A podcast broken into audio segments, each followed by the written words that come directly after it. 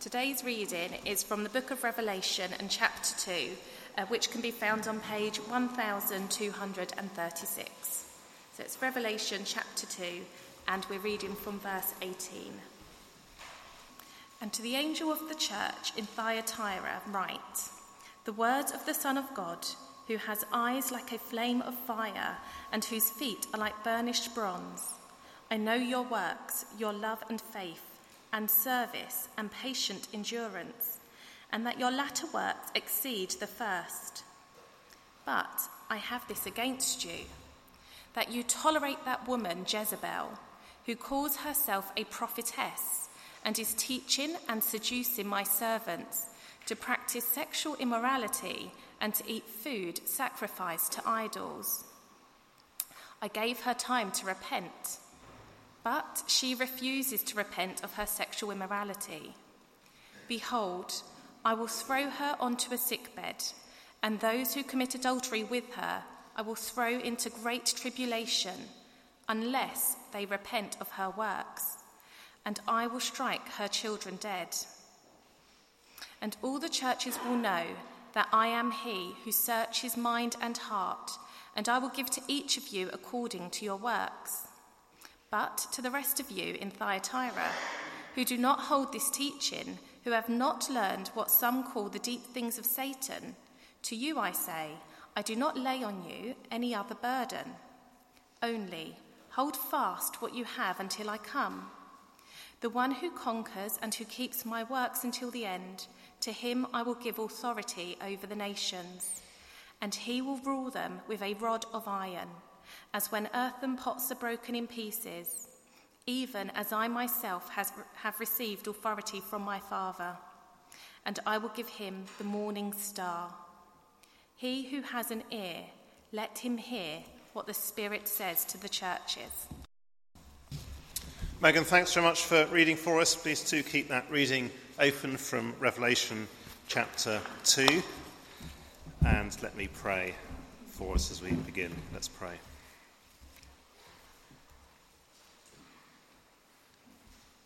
Earlier in Revelation, we read Then I turned to see the voice that was speaking to me, and on turning, I saw seven golden lampstands and in the midst of the lampstands, one like a son of man, clothed with a long robe and with a golden sash around his chest. Heavenly Father, we praise you for the risen Lord Jesus, that he is the one who stands amongst the lampstands, his churches. And we pray this morning, please would you help us to hear his voice and as we uh, hear the Bible being proclaimed and preached, to hear that as being the voice indeed of you, the living God. And we ask it for your name's sake. Amen. Well, this is the third in our series of three talks on how we should respond to the Church of England's General Synod vote in February to bless same sex relationships, including the blessing of same sex marriage. We'd rather obviously be talking about happier things, but this is the presenting issue of the day. It's the issue over which the House of Bishops have chosen to mislead the Church of England, and as a result, it is the issue over which the denomination is divided. Now, so far, over these last couple of weeks, we've seen firstly that we can be clear on the Bible, confident that it is indeed God's Word, that it is the way in which God speaks to us, addresses us by His Spirit. And then last week, we can be clear on the Bible's teaching, both on marriage, but also on same sex relationships. And if you've missed either of those two talks, I'd, I'd love you to, to catch up online. This is such an important series for us. Now, it seems to me that one of the reasons we find this also difficult is because as a culture, we are very much the beneficiaries of progress. So there was a time, and I guess some of you, probably in JAM in our youth group, will be completely clueless as to what this is. But there was a time when you had to buy one of these uh, to listen to your favourite music. And uh, I remember, actually, this is my favourite album, obviously, when I bought it. I bought it in 1986, and uh, although technology has moved on, I haven't had the heart to throw it away. Those, of course, were replaced by these things, which were fantastic because you could actually listen to your favourite music in the car. They were replaced by these, which of course sold themselves on the sheer quality of the music, and you could also listen to them in the car, and you could listen to them if you had the right bit of kit as you walked around the place. But of course, all you need now is a Spotify subscription, and you can listen on your phone to whatever you want to, whenever you want to listen to it. In countless ways, we are the beneficiaries of progress. So, isn't same sex marriage just another marker on the road to progress. We're constantly being told that marriage equality, as it's called, is to be progressive. And, I mean, of course, we all want to be on the side of progress, don't we? And we're being told that if we oppose marriage equality, then we are a traditionalist. And frankly, who wants to be one of those? Now, I'm conscious that it may be that you're looking in on the Christian faith and you may be feeling it is bizarre or, frankly, worse to oppose same sex marriage. And yet, the reason we do so is not because we love tradition, it's because we love Jesus. We regard the Bible as God's word, as Jesus did, and we regard marriage as between a man and a woman, as Jesus did. And if you'd like to chat further about that afterwards, then do please come and uh, talk to me. But this morning, as we continue to think about our response to the General Synod vote in February, we are thinking about how we should respond to false teaching. We're in this book of Revelation, looking at one of the letters written to the seven churches in what is now Western Turkey. Just uh, flick back to the beginning of the, le- the book, chapter 1, verse 1 and see how Revelation starts. Revelation chapter 1, verse 1. The revelation of Jesus Christ, which God gave him to show to his servants the things that must soon take place. In other words, these words that we are reading this morning are the words of the risen Jesus.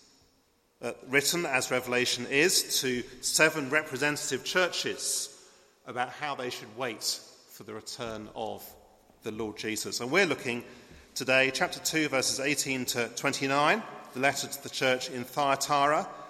It begins, verse 18, and to the angel of the church in Thyatira writes, the words of the Son of God, who has eyes like a flame of fire and whose feet are like burnished bronze. Jesus sees things with the blazing eyes of holy perception. And therefore, I want us to notice two things this morning. Firstly, Jesus says that false teachers are real. Jesus says false teachers are real. Verse 19 I know your works, your love and faith and service, and patient endurance, and your latter works exceed the first. Now, in some respects, the church in Thyatira is a church that's going well. In fact, it's a church which, in terms of their faithful service and patient endurance, I guess might put many other churches to shame. But then look at verse 20. But I have this against you that you tolerate that woman Jezebel, who calls herself a prophetess and is teaching and seducing my servants to practice sexual immorality and to eat food sacrificed to idols. We saw last week that when the Bible speaks about sexual immorality, it's referring to sexual intimacy outside the lifelong marriage between a man and a woman. And what we discover in verse 20 is that in the church in Thyatira, there's a woman, she's called Jezebel.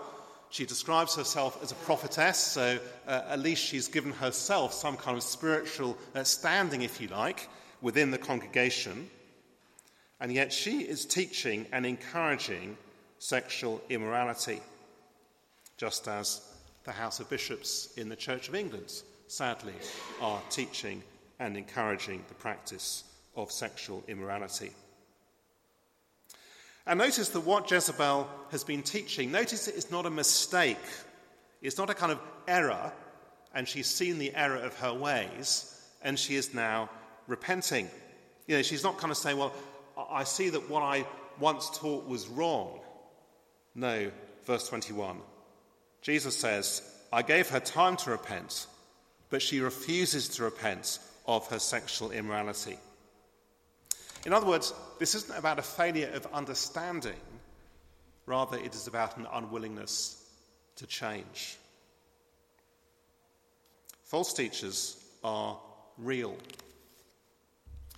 In other words, when we speak about false teachers, we're not talking about a merely kind of theoretical category. In other words, we're not crying wolf. You know the story the little boy playing in his garden one day, he's feeling bored, so he cries out, There's a wolf, there's a wolf! And his parents come rushing out, and of course, there's no wolf, but it is fun anyway. And so a little bit later, he cries out again, still playing in the garden, There's a wolf, there's a wolf! And his parents again come rushing out of the house to see what's going on, and there's absolutely nothing whatsoever.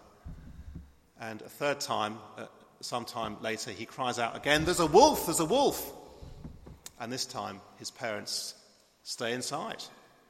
But of course, there really is a wolf. Now, it always struck me it was not the most reassuring of bedtime stories. but it does make the point that wolves are real and we're not just pretending. Just as false teachers are real and we're not pretending. And to persuade us that we're not crying wolf, I put some verses on the outline to show that actually throughout the Bible, the issue of false teachers is a real one, and we need to be alert. So we're not going to do a paper chase through all these verses. I put them there so you can look them up later.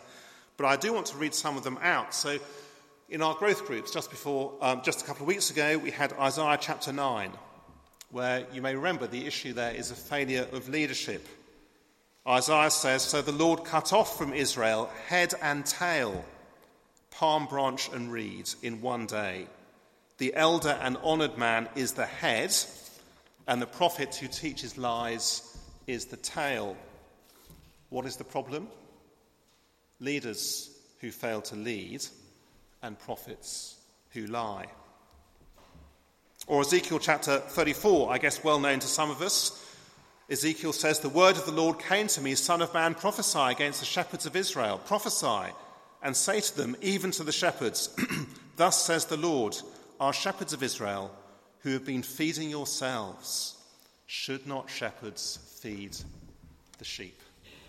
They are false shepherds because although leaders of God's people, they're more concerned to feed themselves rather than feeding the sheep. Or the seven woes that Jesus speaks to the religious leaders in Luke chapter 11. He says, Woe to you, for you are like unmarked graves, and people walk over them without knowing it. In other words, rather than bringing God's blessing into people's lives, they bring God's curse. Luke 11:52, Jesus goes on, "Woe to you lawyers." Not lawyers generally, by the way, for those who are uh, lawyers, but these specific lawyers. Woe to you lawyers, for you have taken away the key of knowledge. You did not enter yourselves, and you hindered those who were entering. Leaders who themselves haven't entered God's kingdom, and they hinder others from entering God's kingdom by their teaching. Or the words of the Lord Jesus in the Sermon on the Mount, Matthew chapter 7, verse 15 Beware of false prophets who come to you in sheep's clothing, but inwardly are ravenous wolves. A picture the Apostle Paul picks up in Acts chapter 20 in his farewell to the elders of the church in Ephesus. He says, I know that after my departure, fierce wolves will come in among you, not sparing the flock. And from among your own selves will arise men speaking twisted things to draw away the disciples after them. Therefore, be alert. By way of summary, the Apostle Peter in 2 Peter chapter 2 says, But false prophets arose among the people, speaking of the Old Testament times. False prophets arose among the people. And he goes on to say, just as there will be false teachers among you. There were false teachers in the Old Testament, there are false teachers now. We must expect them. Now, I'm not uh, trying to bamboozle us this morning with lots of Bible verses. I'm simply trying to show us the problem of false teaching is a real problem. We're not crying wolf. And of course, they're not easy to spot. The Lord Jesus himself describing them as wolves, but in sheep's clothing. And yet, you and I should be in no doubt whatsoever that false teachers are real. And of course, just as it's a loving thing if you're a parent to warn your children of stranger danger, so it is a loving thing to call false teaching out for what it is, because it guards the flock. It guards the flock. So, firstly, Jesus says false teachers are real. Secondly, Jesus says false teachers mustn't be tolerated. Have a look at verses 25 and 26, where we see how the church in Thyatira should respond. Verse 25 Only hold fast what you have until I come. The one who conquers and who keeps my works until the end, to him I'll give authority over the nations. How are they to respond? Well, verse 25 they're to hold fast to Jesus. Verse 26, they're to conquer, which in, in Revelation language means to keep going until the end. It means not to give up. What do you say? What does that look like? Well, it means they mustn't tolerate Jezebel and her teaching. Because I wonder if we notice that Jesus not only condemns the false teacher Jezebel, we can see that in verses 23 to 25, where he speaks of the judgment that will come upon her. Uh, severe language, I guess, but presumably that's because it shows how severely Jesus takes false teaching. He not only condemns Jezebel, but in verse 20, he also condemns the church that tolerates such false teaching. Verse 20 I have this against you, that you tolerate that woman, Jezebel. Now, here's a question I'd like us to ponder, and you can do this either um, on your own or you can do it with your, your, with your neighbour. And I'd just like you to ponder which of these two things is worse, which is more serious.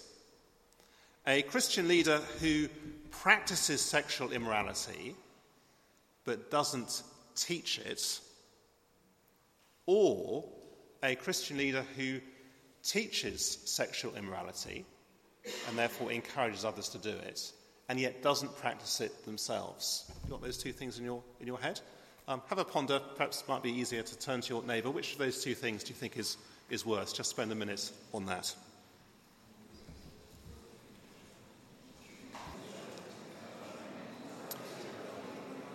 Okay, let's um, come back together. Lovely to hear a, a good buzz of conversation and, and discussion on that. Now, I guess the temptation might be to think that it's more serious if a Christian leader is practicing sexuality, sexual immorality, rather than teaching it. But actually, the opposite is in fact the case. It is far more serious to be teaching it, even if they are not practicing it themselves, because their teaching will lead countless others astray and into sin. That is why false teaching is so very serious. Now, tolerance, of course, is a wonderful thing. It's good to be tolerant of people. It's one of the ways in which we love and serve people from different backgrounds and cultures and those of different opinions to us. And there are plenty of areas of life in which I guess we'd all agree that we could do with a bit more tolerance. But the risen Jesus says we shouldn't tolerate false teachers. We shouldn't tolerate them. That is the word he uses.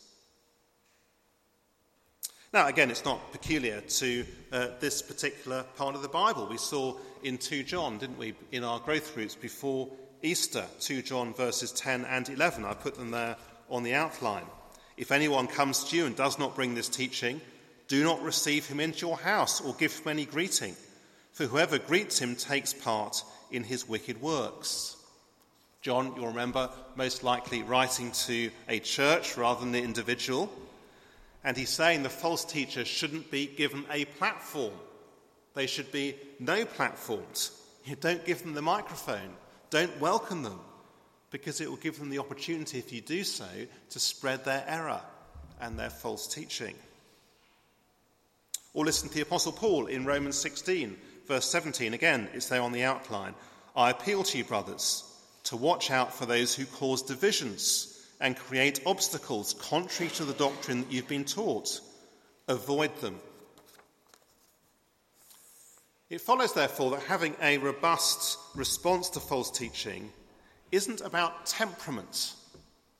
You know, I think we can sometimes think, well, you know, it's, it, it, it's kind of essentially about temperament, that it's the kind of thing that the more combative, those who are by temperament more combative, should be doing, while those of us who are more gentle can sit on the sidelines. But I hope we can see it's not a matter of temperament, it is a matter of faithfulness to the risen Lord Jesus. After all, in Revelation chapter 2, verse 18, this letter, like all the letters to the churches in Revelation, is introduced. We're reminded these are the words of the risen Jesus. In verse 29, these are the words of the Spirit. This is about safeguarding people's spiritual welfare, their eternal future. So, then, what might it look like for us not to tolerate false teaching?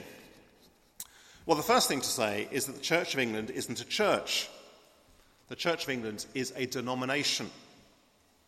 And therefore, we're not in breach of this command by remaining within the Church of England.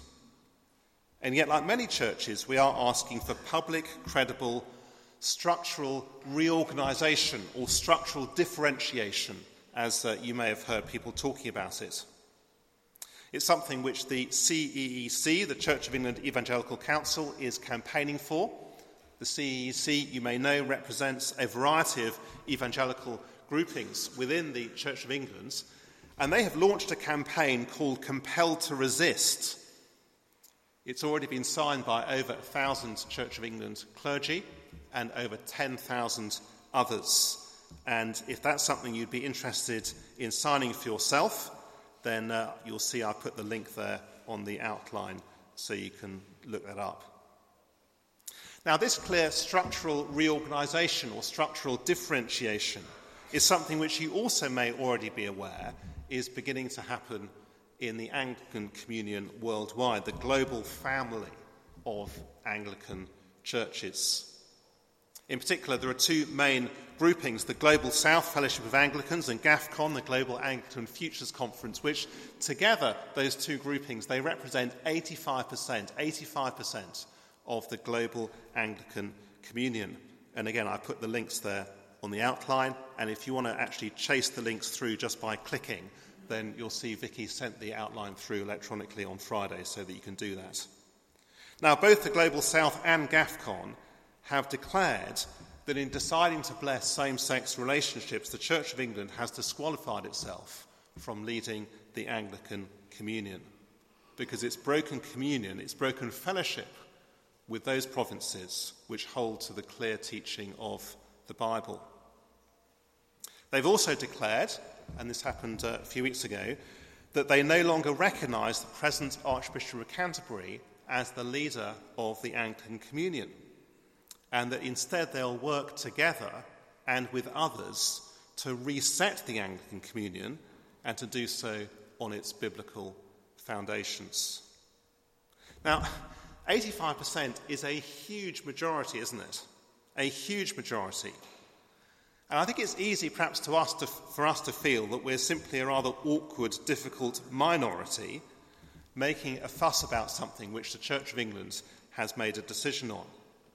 And yet, on a global scale, we are part of that 85%.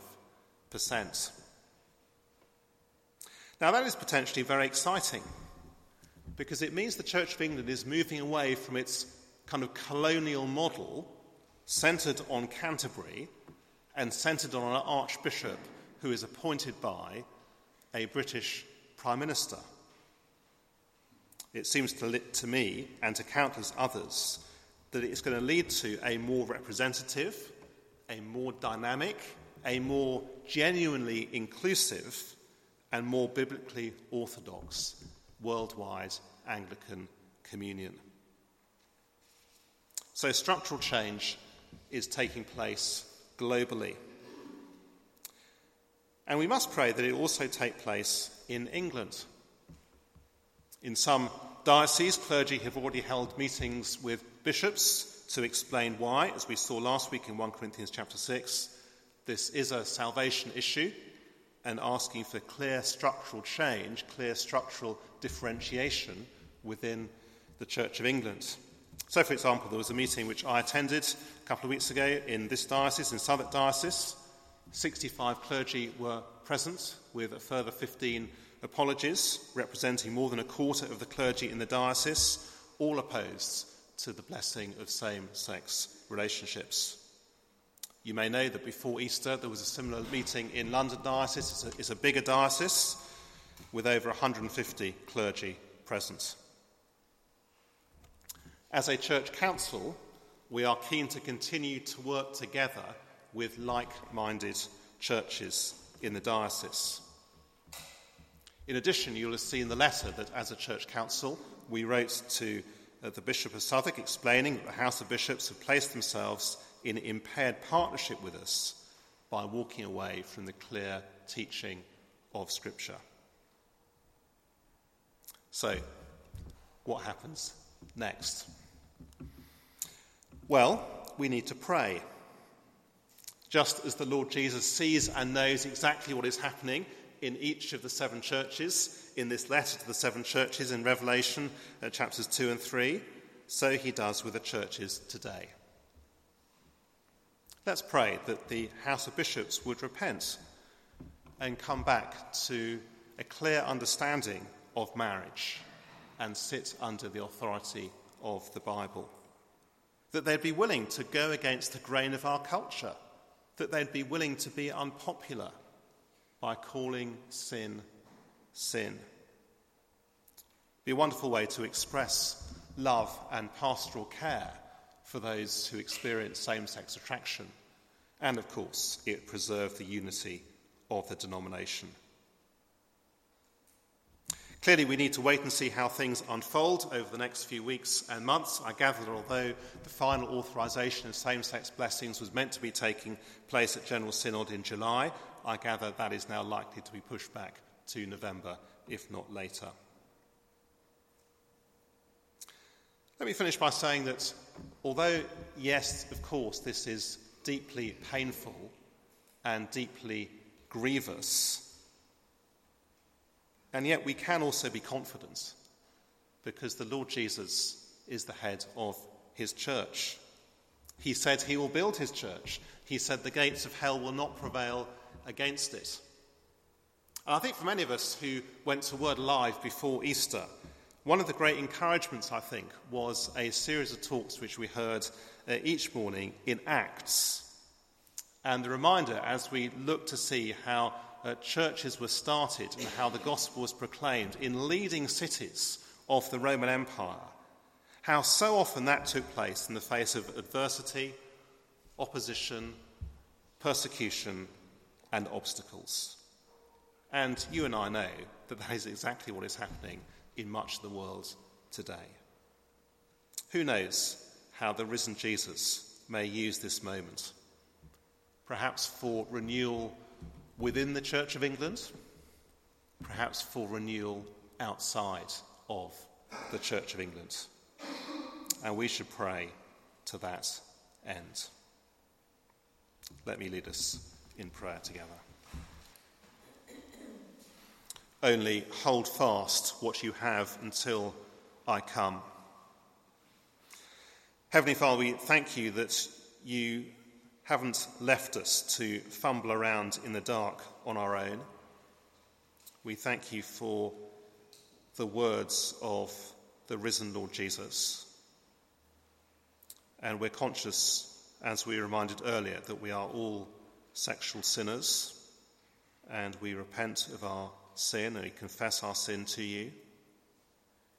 And we pray, Heavenly Father, for your mercy on the Church of England, even at this stage, that there might be a real repentance and a turning away from wrongdoing and from error and false teaching, and a reaffirmation of your clear, good purposes for sexual intimacy within marriage, and a willingness to say that sin is sin, and a willingness to be unpopular in our culture. And we pray, Lord Jesus, knowing that you are indeed Lord of the church, we pray that uh, you would please bring renewal to the church in this country as the gospel goes out, as people are born again, as churches are established, whether within or outside the Church of England. And we ask it in Jesus' name. Amen.